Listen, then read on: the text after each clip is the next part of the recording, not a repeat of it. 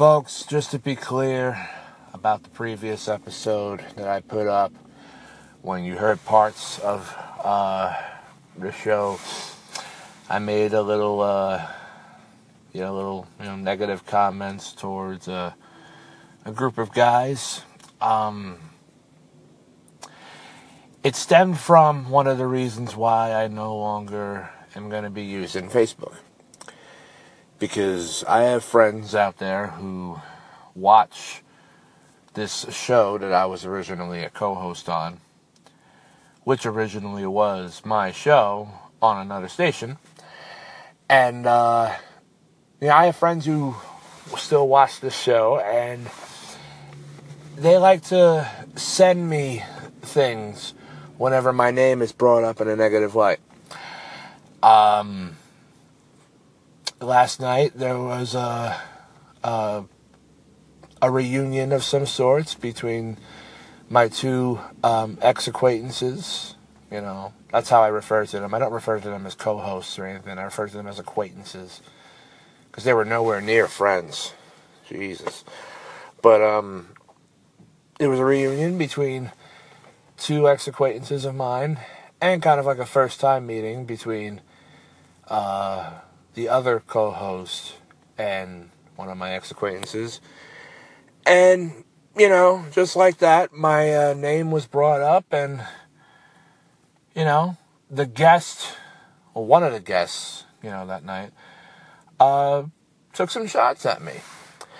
Now, the only reason why I watched this specific podcast last night was because of the fact that it was all the guys I used to work with in one room well, I wouldn't say all of them. There's Evil Joe Herb, but he's awesome. You know, he's living his life out in Missouri. I hope all is well, you know, for him. But it was the other three guys who I worked with all in one room. So I was curious to see how this would turn out. So I pressed play. And of course, uh, the first thing that comes out of the guest's mouth is, uh, you know, him talking about the first time me and him met and right away, he took some shots. You know, not only did he take some shots, but he lied about how he came on the show. He said that I con- he said that I reached out to him and asked him to come on. When in reality, I put a thing out on Facebook saying that I'm looking for co-hosts, and he was the first person to respond to the post. You know, in fact, I recall his message saying something like, Buddy, I got an idea. Me and you, public access TV. What do you think? I'm like, this is radio, dude. Not not TV. You know, like how would we make this happen? You know. So yeah, um, those little negative comments you heard in the previous episode of the Rocky Mountain Madman podcast that I just put out about 20 minutes ago they were, you know, because of that. You know, I try to be the bigger man, but sometimes, you know, I have my moments. I'm human, just like the rest of you. And uh, I wanted to take this moment here to um, not apologize, but, you know, defend myself and defend my actions.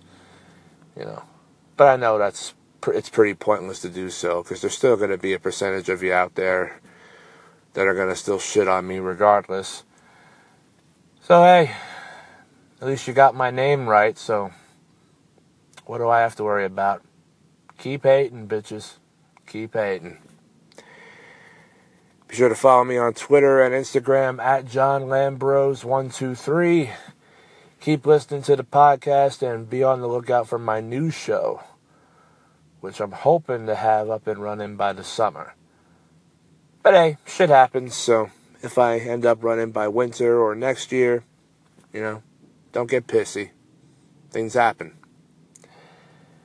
All right, folks. Have a great weekend, and I'll catch you down the road.